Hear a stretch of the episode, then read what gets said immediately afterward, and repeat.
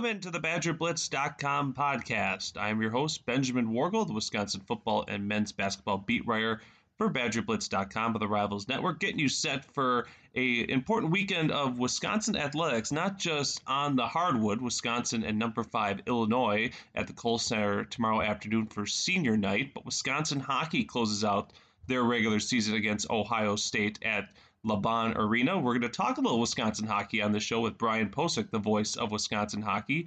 Badger hockey, number five in the country with an outside shot to win the Big Ten regular season title with two weeks remaining in their season. We'll talk to Brian here in a little bit. But the number one show in town is Wisconsin basketball. Wisconsin did their part. They won at Northwestern last Sunday. Pretty convincing win, even though it looked kind of ugly from an offensive standpoint, sixty-eight fifty-one. Badgers put five players in double figures for the first time in a Big Ten game this season. Wisconsin just shot forty-one percent, but they held Northwestern to forty percent, and only uh, one player for the Wildcats went into double figures. So, I mean, it's a good win. It's a win that we talked about last week, a game that Wisconsin had to have because it was probably represented the last really bad blemish on their resume. And now Wisconsin goes into the gauntlet. Illinois tomorrow. You have Purdue next week, Tuesday, and then the regular season closes a week from Sunday at Iowa. And Wisconsin has been kind of fortunate in the sense that they haven't had to play catch-up this week because of COVID, with all these rescheduled games or shifted around games. The Badgers have, were able to have Monday and Tuesday off and then practice Wednesday, Thursday, and we'll have a, a walkthrough today before tomorrow afternoon's game. Illinois is kind of on the opposite end of the spectrum. The Wild, the, the Fighting Illini, excuse me, played on Saturday against Minnesota. Then they played earlier this week at Michigan State and lost. And Ayo Dosunmu, their star point guard, suffered a broken nose in that game. He is now out indefinitely. At least that's what Illinois is classifying it as in terms of a timetable. He did not play last night in their lopsided win over Nebraska, but Illinois has got a very tough stretch coming up here that starts with Wisconsin tomorrow. And it'll be interesting to see how the Fighting Illini are going to replace Ayo Dosunmu, who Wisconsin fans know absolutely torched the Badgers down in Champaign last month with a triple-double, and the two-man game that him and center Kofi Cockburn played just gave Wisconsin fits. Uh, with Cockburn able to roll to the rim for those easy lay-ins at the bucket, like eight uncontested dunks in that game, ten of thirteen shooting. And then Dosunmu, even though he had uh, seven turnovers, was just incredibly uh, efficient with, with his ability to really make the offense click. six of twelve from the floor, nine of eleven from the free throw line, twelve rebounds, twelve assists, two steals, plus eighteen in his time. Co- and Cockburn, ten of thirteen, t- uh, ten of those buckets came on five from Ayo. So it'll be interesting to see how Illinois will respond Uh, to a tougher opponent. Wisconsin is tougher than Nebraska, despite the Badgers' struggles, especially defensively, without their star point guard. You look at the game from last month, Trent Frazier, their their senior, he was just one of seven from three, three of nine from the field. That's going to probably where most of the pressure will lie. How will Illinois line up then? Illinois started uh, Jacob Granison and Cockburn as kind of a forward center. Will Wisconsin choose to go Uh, bigger, like they like they did earlier in the year, where they continue to stick with their lineup of Trice and Davison at guards, Ford and Wall kind of at that guard forward spot, and then certainly Micah Potter at center. The one thing we know is that Wisconsin has to shoot the ball better. The Badgers started that game down Champaign nine of thirty from the field and zero of nine from three-point range. It dug too big of a hole, and were never able to climb out of it. The Badgers tried. They shot fifty-three percent in the second half, but they went four of fifteen from three-point range. And despite that fifty-three percent shooting, Illinois still outscored them by two because the Illini were so efficient rolling to the basket and scoring in the paint. thirty-eight points in the paint. They were able to get out in transition, nine fast break points, and they scored fifteen points off ten Wisconsin turnovers, eleven Wisconsin turnovers, excuse me. On the flip side, Wisconsin had ten steals in the game that led to eighteen turnovers, but the Badgers, because they shot so poorly, were able, only able to score twelve points. It was important, the Northwestern game, from the sense that the Badgers got a couple players who have been scuffling to hit some hit some shots and have that confidence going. D'Mitrik Trice had missed ten shots in two of the last three games, but he was five of six from the field, five assists, three turnovers in thirty-four minutes. You look at Tyler Wall. Tyler Wall did not start the game particularly well at all, he by taking no shots in eight minutes. He had two fouls in that time, too, and then he scored ten, all ten of his points in the second half, four of eight from the field. Good to kind of see him moving forward. Brad Davison, who we've talked about ad nauseum, how much he's been scuffling. He was zero of three in the first half, and then he went three of seven in the second half, hit a couple threes, got to the free throw line, which has been important for this team, something they don't do nearly enough of, is Wisconsin doesn't kind of draw contact and get those free points from the line.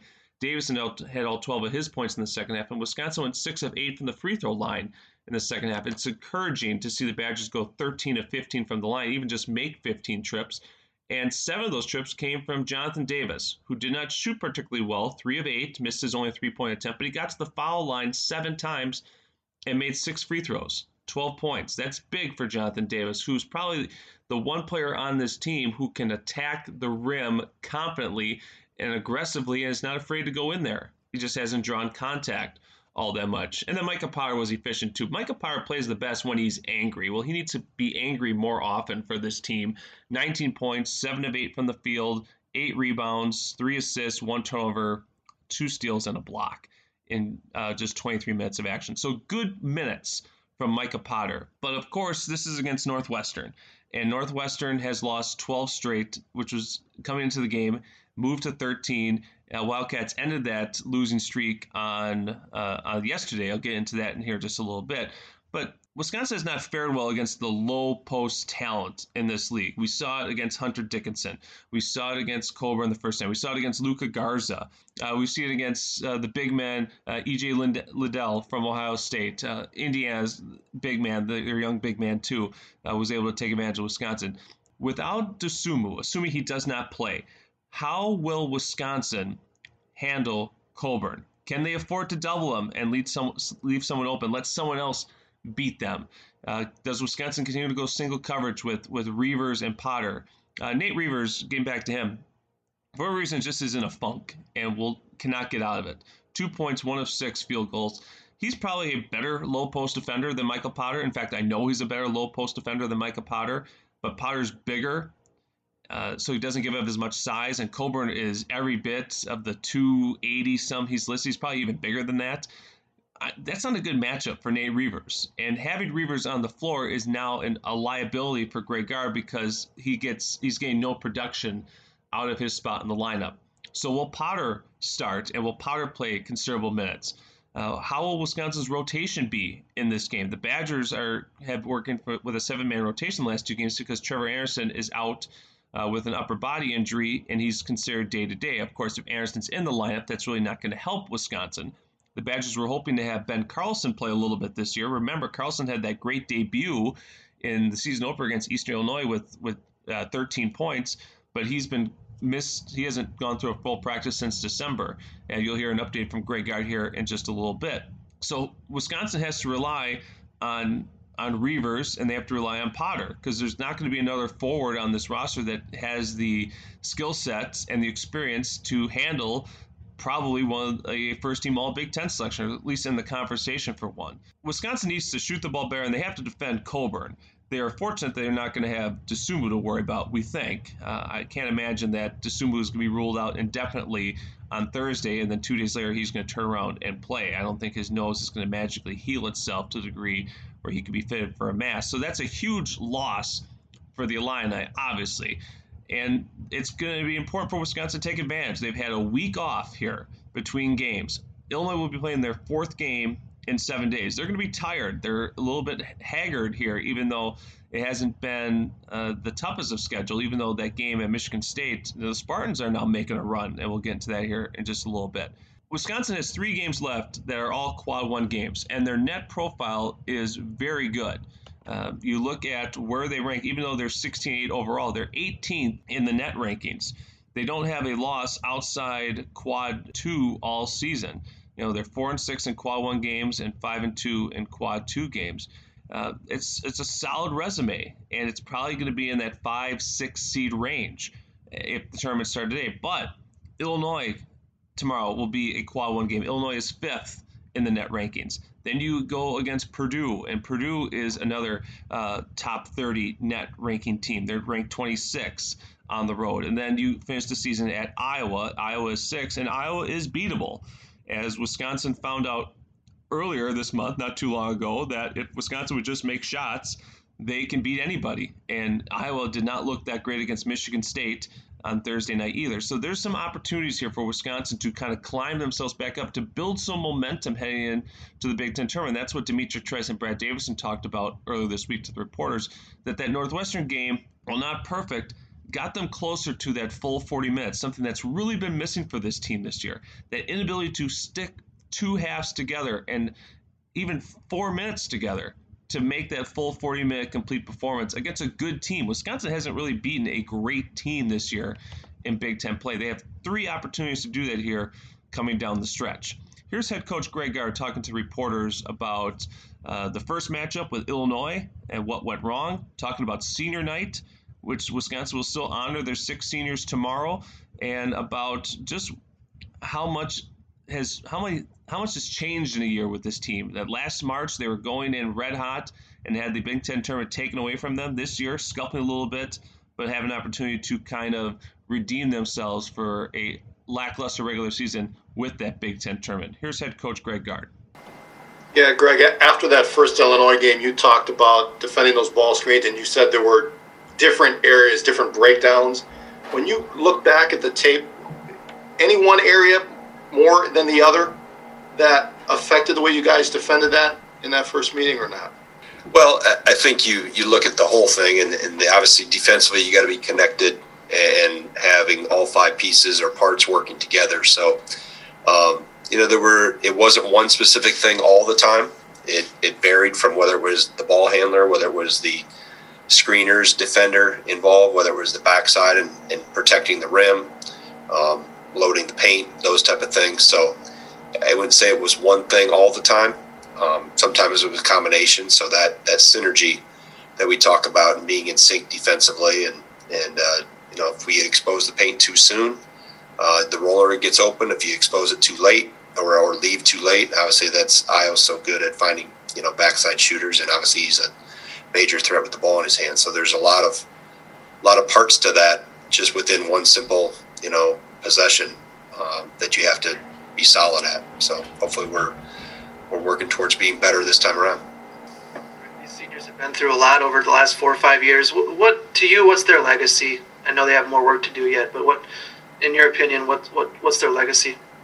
Well, I think the one thing we've talked about a lot with this group from almost from the beginning is, you know, uh, leave your jersey in a better place. Make it make it better than when you when you got here. And I think these guys, obviously, they've had a lot thrown at them. There's been a lot of, you know, you mentioned adversity, and, and nothing was more adverse or has been more life-altering than what they went through with Coach Moore and his family. But, uh, you know, I think that's the thing that stands with this group. They've left this place, or will leave this place, on uh, uh, in a in a very good place from a standpoint of culture and and work ethic and the things that this program stands for and has stood for um, through the years. So that's was really a point of it, like I said, from the very beginning when these guys were freshmen, and they've done a good job of, of really cementing that in place.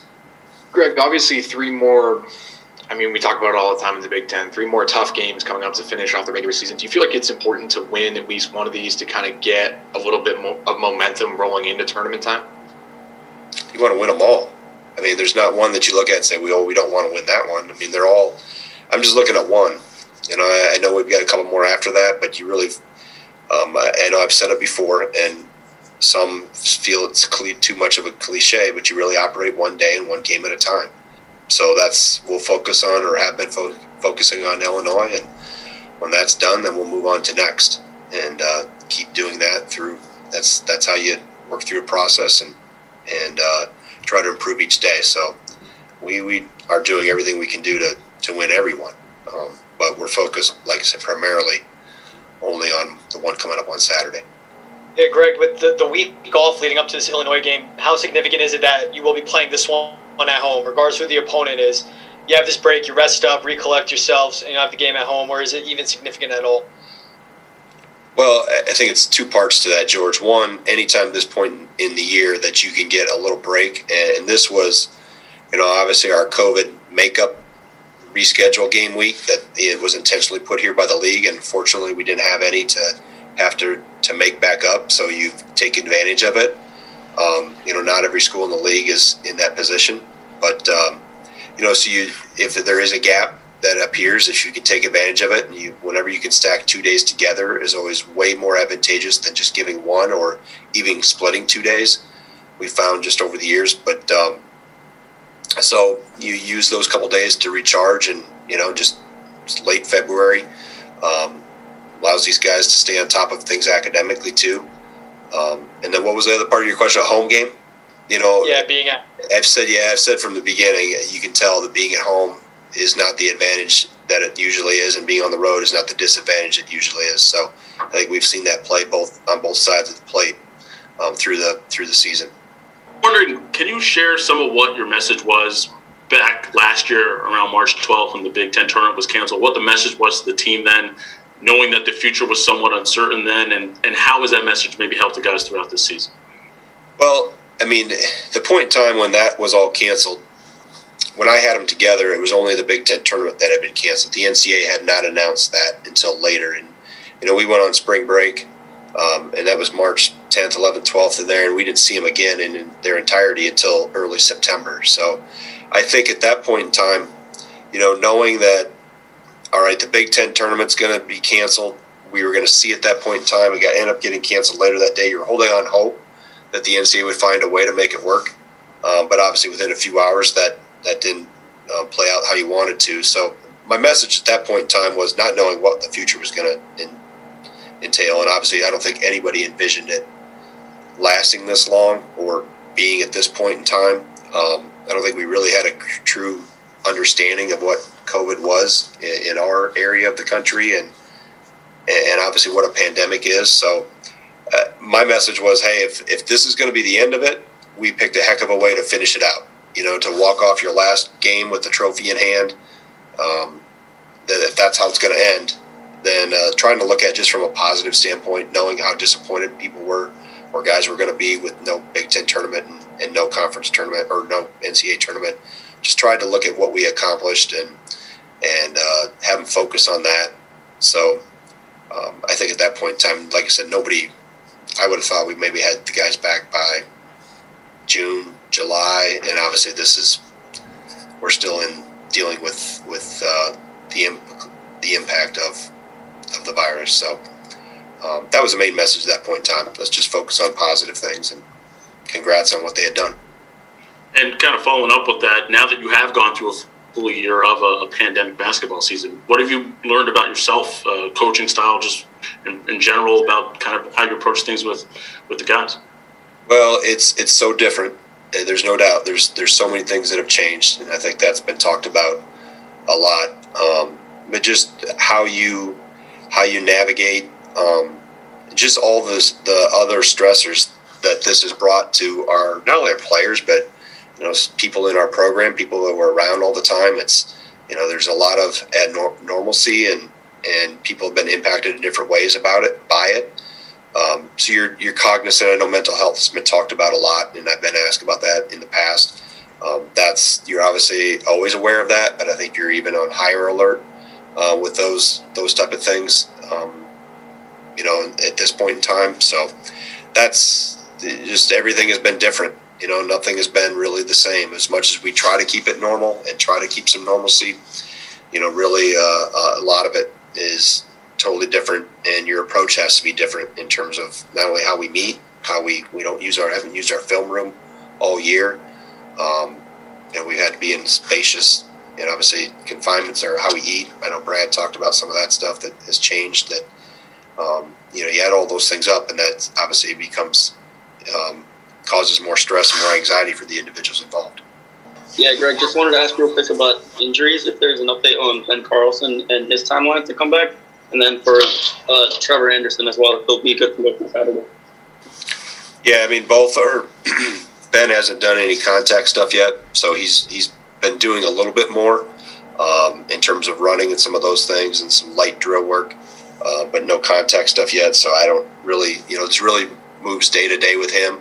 Uh, I think we're there's been progression, um, but not to the point where he's returned to a full practice. I mean, he hasn't taken part in a full practice and since mid-December. So, but there are, you know, he's been doing a little bit more day by day.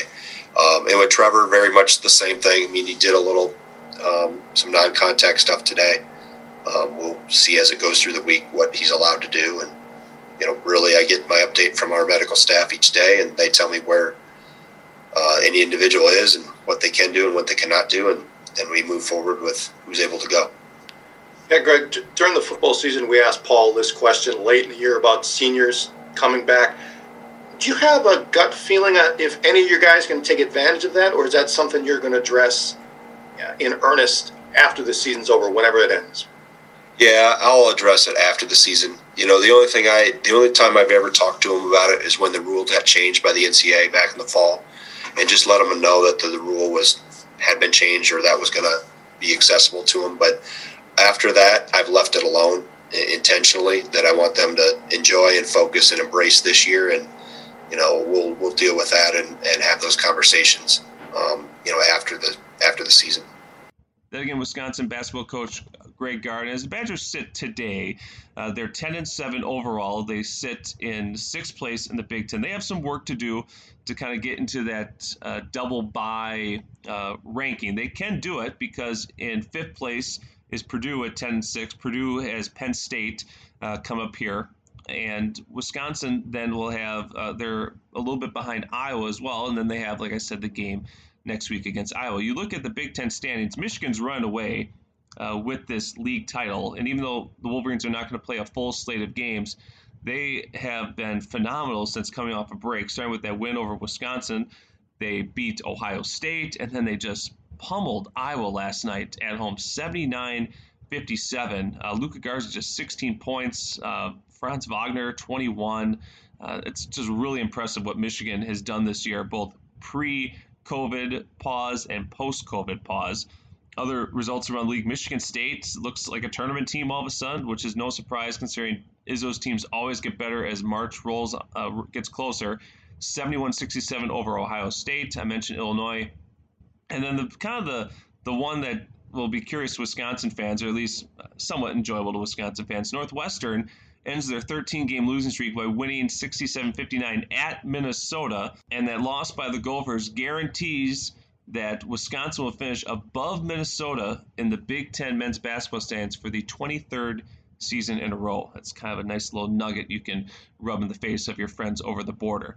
So you look at where the Badgers stand, and like I said, it's kind of in their, their hands here a little bit that they can sneak into that double-bye standing.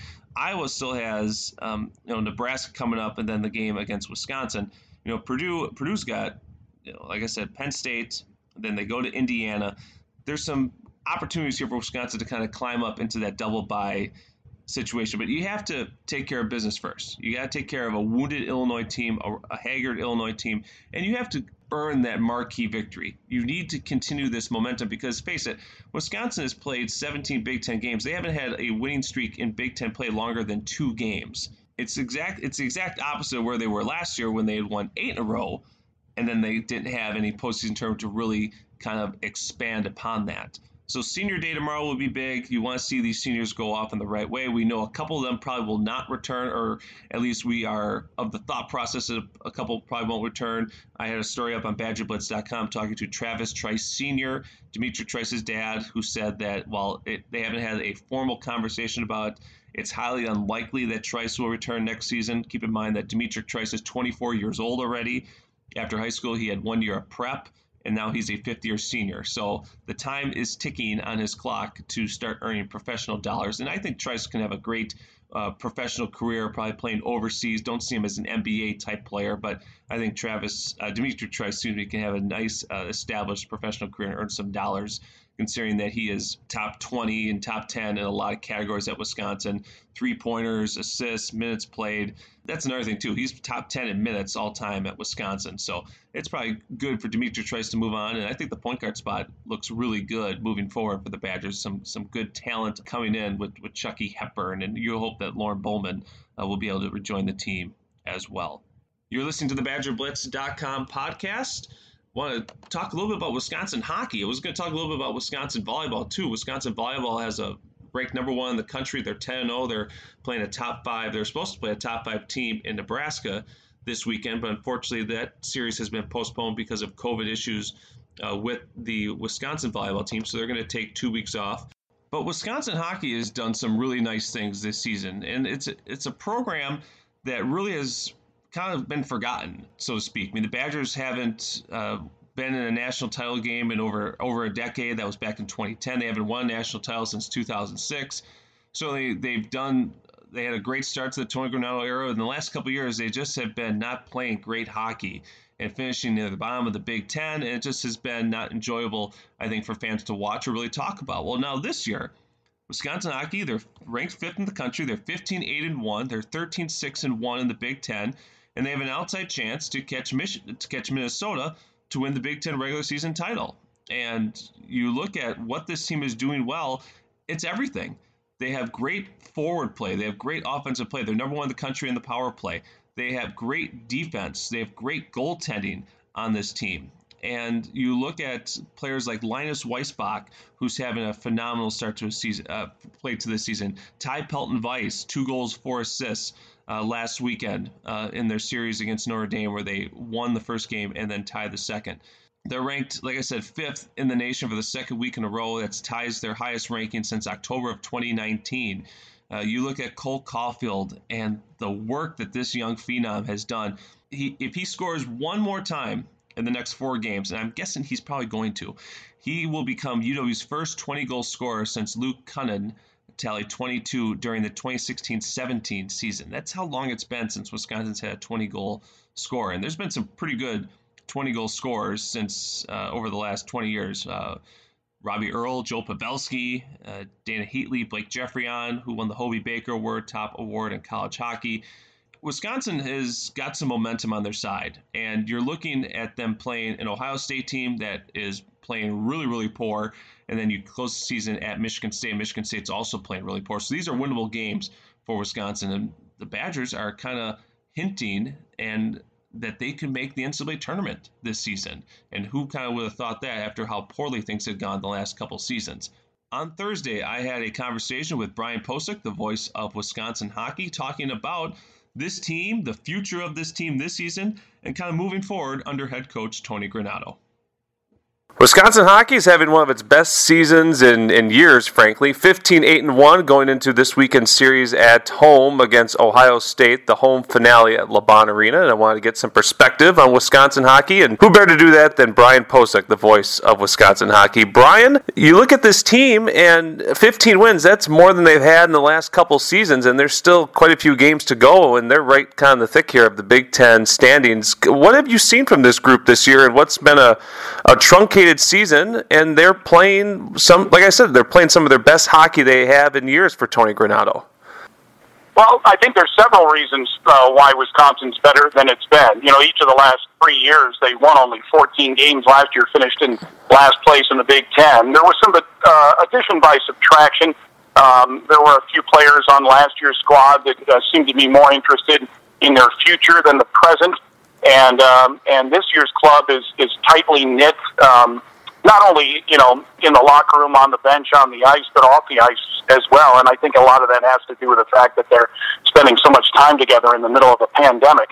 But Wisconsin's best players are leading the charge. First-round draft picks Cole Caufield and Dylan Holloway, uh, Linus Weissbach, who could have stayed in his native Sweden and, and played professionally there, elected to come back Uh, for his senior season. Those three are nominees for the Hobey Baker Award as the best player in college hockey, and they are three of the top four scorers in the country. Caufield leads away with nineteen goals and thirty-eight points.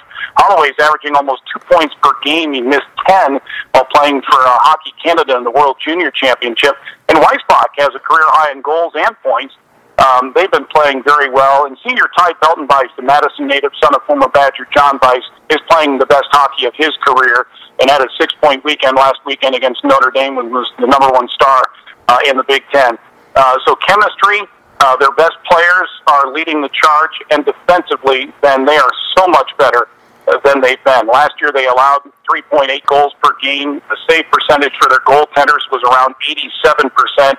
Uh, this year, the save percentage is about nine twenty-five, which is very, very respectable at any level of, of hockey. And Robbie, they transfer from Michigan Tech, and freshman Cameron Rowe have, have done a nice job backstopping this team to fifteen wins. Uh, they're in second place in the Big Ten, a game and a half behind first place Minnesota. and they're knocking on the door for an N C double A tournament bid for the first time in seven years. Yeah, I mean, you touched on a lot of things that, that I think are a reason why this team is doing well, and I think the main thing, Brian, is from from the outside looking at it, is that you have your your young, talented players who could have gone pro coming back and have really bought in. Guys like Dylan Holloway, guys like Cole Caufield, and The, the good Wisconsin teams in the past years have their seniors playing the best, and I think that that's been a good mix. Kind of talk about that top line that Wisconsin has and how just how dynamic they have been and kind of leading that charge offensively. Well, here for an example, right? They're going to play Ohio State this weekend. Ohio State's uh, been a team the last four years has won twenty games or more, so they've been uh, very consistent. Won the Big Ten regular season title a couple of years ago. They have only six wins this year. They're re- rebuilding. Steve Rollicks, their head coach, former Badger captain uh, of the national championship team in nineteen ninety. Ohio State has scored forty-four goals in twenty-two games this season. The top line of Caufield, Pelton-Weiss, and Weissbach have scored thirty-nine, mm-hmm. five fewer than Ohio State has as a team, which is just remarkable when when you look at that. I mean, Caufield, um, you know, we we all know he's he's gifted offensively. He's got one of the hardest shots uh, you'll see um, for a young man that stands barely five foot seven and may weigh one hundred sixty pounds, soaking wet. Um, but he is um, he's one of the uh, most dynamic players this program has had, probably the most dynamic since Dana Heatley. Right, so I mean that's saying quite a bit. And Holloway um, is is a nineteen-year-old, six foot one, two hundred pound beast. Um, when he's got the puck on his stick, teams can't get it from him. And he, not only is he a playmaker, but he can put the puck away as well. And it's um, you know clearly uh, you can understand why Edmonton took him with a fourteenth pick in the draft last year. And he's centering the second line.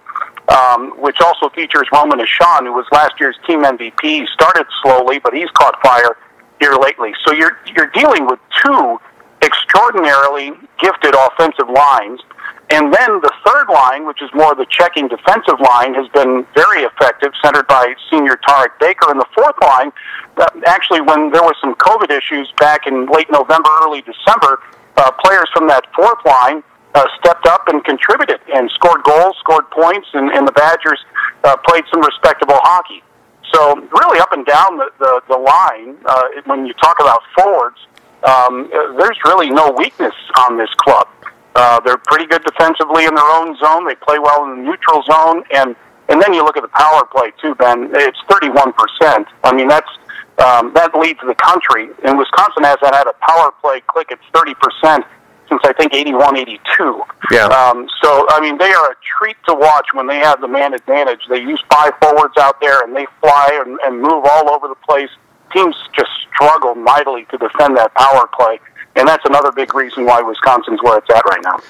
Yeah, and they're the fifth youngest team in, in Division One. I. I mean, there's only fifty-one teams, but still they have the fifth youngest team, and kind of be right there is impressive at this late in the season. I mean, you, you need good leadership on a team that young to kind of keep all your ducks in the row. Who Who's kind of the de facto leader on this team that maybe fans wouldn't really point to as that, that's the kind of the glue that's keeping this team kind of pressing forward at such a high clip? Well, there are a few. So I mentioned Ty Pelton-Weiss. I mean, he just... He is such a, he's wise beyond his years. You know, they, they talk about basketball I Q. Well, he's got the hockey I Q. He sees things before they develop. Um, and he's just a quiet leader that uh, his teammates respect him. Tarek Baker's another one. Here's a kid that, you know, as a freshman, uh, scored um, double-digit goals and, and had been a scorer his first two years, but uh, he's been asked to be more of a, a defensive player and a shutdown centerman. And he's accepted that role, and his teammates appreciate that. But the unquestioned leader of the team is, is defenseman Ty Emberson, the junior from Eau Claire, third-round pick of the Arizona Coyotes. He's got the C on his sweater this year, and and he, um, I mean, he set things straight. He sat the team down when the season started and said, "This is how we're going to operate. We are going to build a culture here where everybody is in, and if you're not, you're out." And uh, and nobody messes with Ty Emberson, so he's been uh, a perfect fit as the captain of this club, and he deserves a lot of credit for that. And I should throw in Tyler Inamoto, another assistant captain, a solid defenseman, one of the leading shot blockers in the country. Uh, those four are the ones that are leading the charge. Brian, this team sits uh, four points out of first place in the Big Ten with, with four games to go. You mentioned Ohio State this week, and then they got Michigan State next week, and Michigan State's also having a rough season. You know, Minnesota yep. has uh, just two left against Michigan. Uh, kind of way out the Big Ten here this year. I mean, it seems like Wisconsin can catch Minnesota, despite Minnesota having played two less games. What, what do you kind of take here of the final two weekends of the regular season?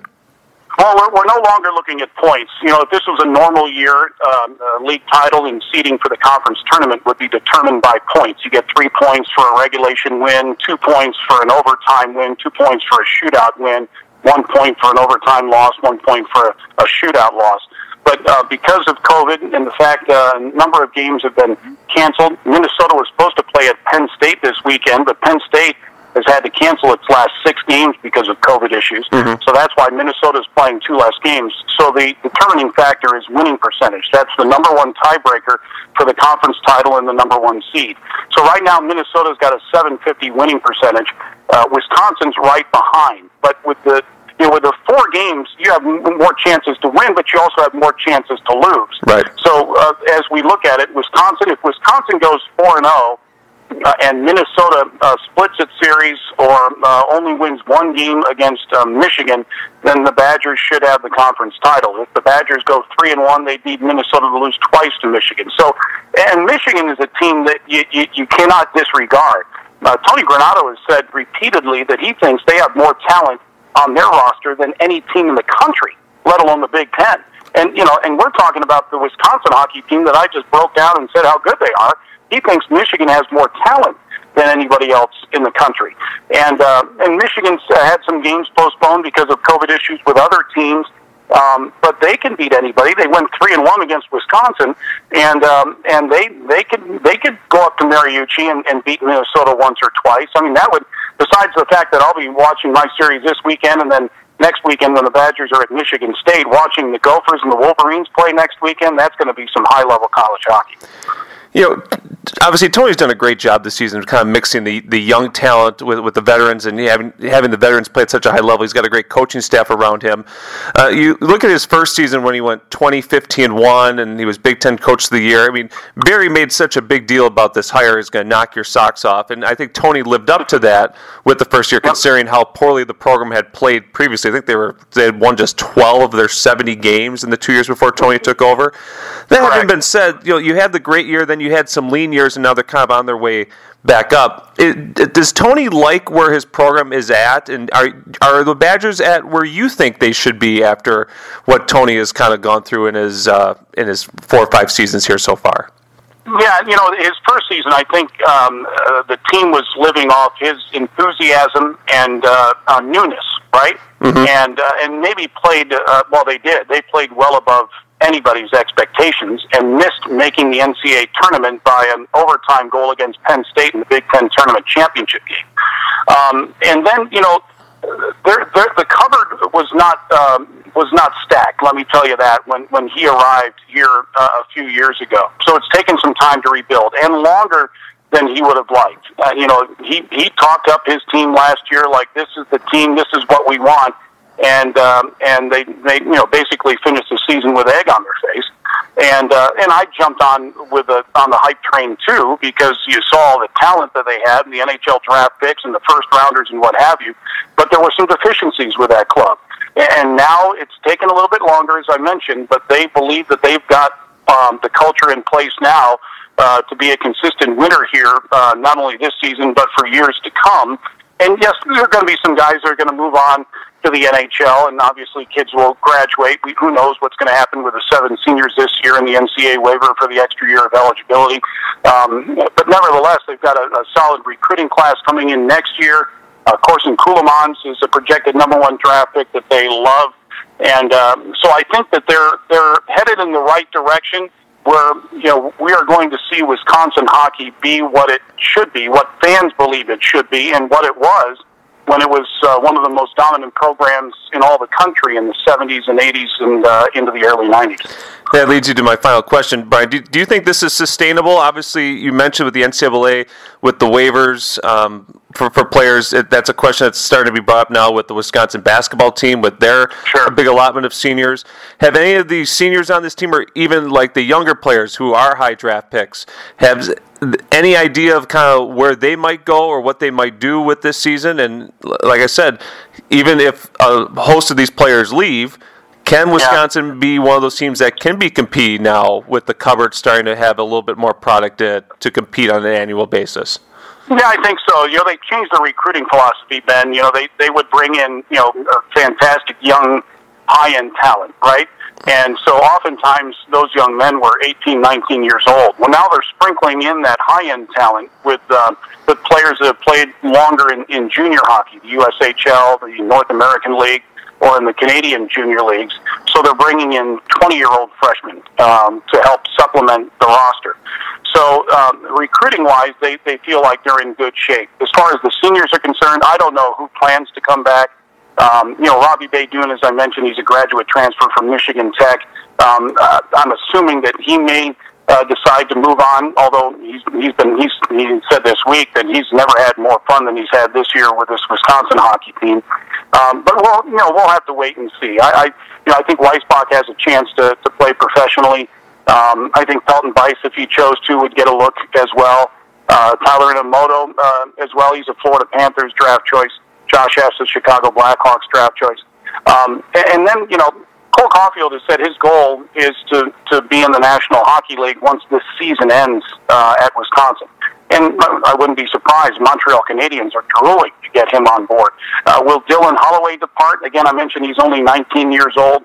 Um, right now I'd say that's fifty-fifty. The Edmonton Oilers are stacked up front, so I'm not sure where he exactly fit into that lineup next season.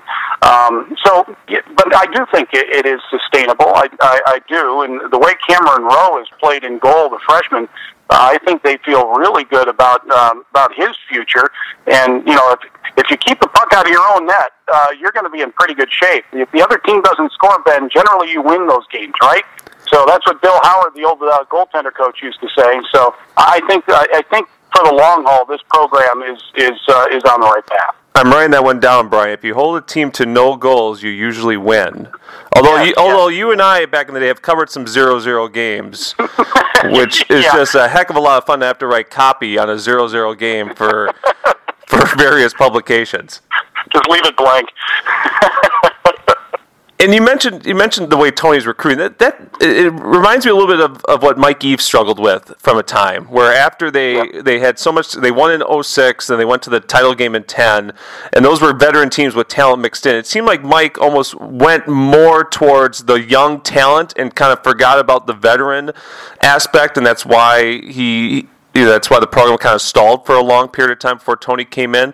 It's it's a hard balance. It's a hard thing to balance because even though you go for that top-end talent, that top-end talent's probably not going to be around for, for three, four years. You need that mix. You need that yep. to make the stew taste good instead of just being a one-note kind of kind of recipe. Yeah, there's no question about that. You know, it's okay if you want to bring in two or three a year, knowing that in a year or two they might depart. Um, you need those three- and four-year guys uh, to be around and to help continue, uh, uh, you know, the culture that they, they've built and, and want to continue. So, yeah, it's uh, they've they've adjusted their recruiting philosophy, and I think uh, I think they've figured it out. Um, and uh, and we'll see where it goes. And again, I'm I'm optimistic just from what I've seen this year and how this team has played. And you know, and and uh, I can't say enough about uh, Emberson's leadership. And what Caufield has done as well. I mean, he's transposed himself, or uh, he's he's transformed himself into a two hundred foot player. Where uh, before he was, it was it was offense, offense, offense, and and too many times uh, his teammates were playing five on four in the defensive zone. Um, he is he's engaged all over the ice, and uh, um, you know he's he's been fun to watch. And and for those of your listeners on this podcast that haven't seen Wisconsin hockey, they're on Fox Sports Wisconsin uh, Friday night at seven, Saturday at four o'clock, um, and uh, I mean, they're a treat. They're they're a treat to watch. They get up and go. They score a lot. They're physical. They hit. It's it's kind of like Badger hockey of old. Are you on the uh, the T V call this weekend, or are you having the voice yeah. for radio? No, I'll have to comb my hair this weekend. No baseball hat, but um, yeah, no, I'm doing T V this weekend and then radio the rest of the way. Get to travel with the team to the Big Ten tournament, uh, wherever they go in the N C A A regionals. Frozen Fours in Pittsburgh, April eighth through the tenth. So uh, I'm on board, driving myself, and uh, I'll enjoy every minute. If you want to tune in to watch Brian Posick in his sharp dress suit called Wisconsin Hockey League, he said seven o'clock. Friday, four o'clock from LaBahn Arena on Saturday. Brian, good to talk to you. Enjoy some hockey the rest of the way, and as always, we'll see you on the golf course. All right, thanks, Benjamin. See you. That is our podcast for this Friday. My thanks again to Brian Posick for taking some time out of his schedule, getting ready for Wisconsin-Ohio State tonight on Fox Sports Wisconsin. Wisconsin and Illinois tomorrow afternoon from the Kohl Center. Senior night, senior afternoon, I should say, it'll be a big game for the Badgers in terms of their mental psyche and, and also in terms of their N C A A tournament resume to finally get that signature win. You can follow me live from the Kohl Center. I'll be at Twitter, The Badger Nation. Read our postgame coverage at Badger Blitz dot com. And as always, follow along for all the latest Wisconsin football, basketball, and recruiting news on Twitter at Badger underscore Blitz. Enjoy the warming temperatures, at least here if you're in the state of Wisconsin. Stay safe out there, and as always, thank you for downloading and listening to the Badger Blitz dot com podcast.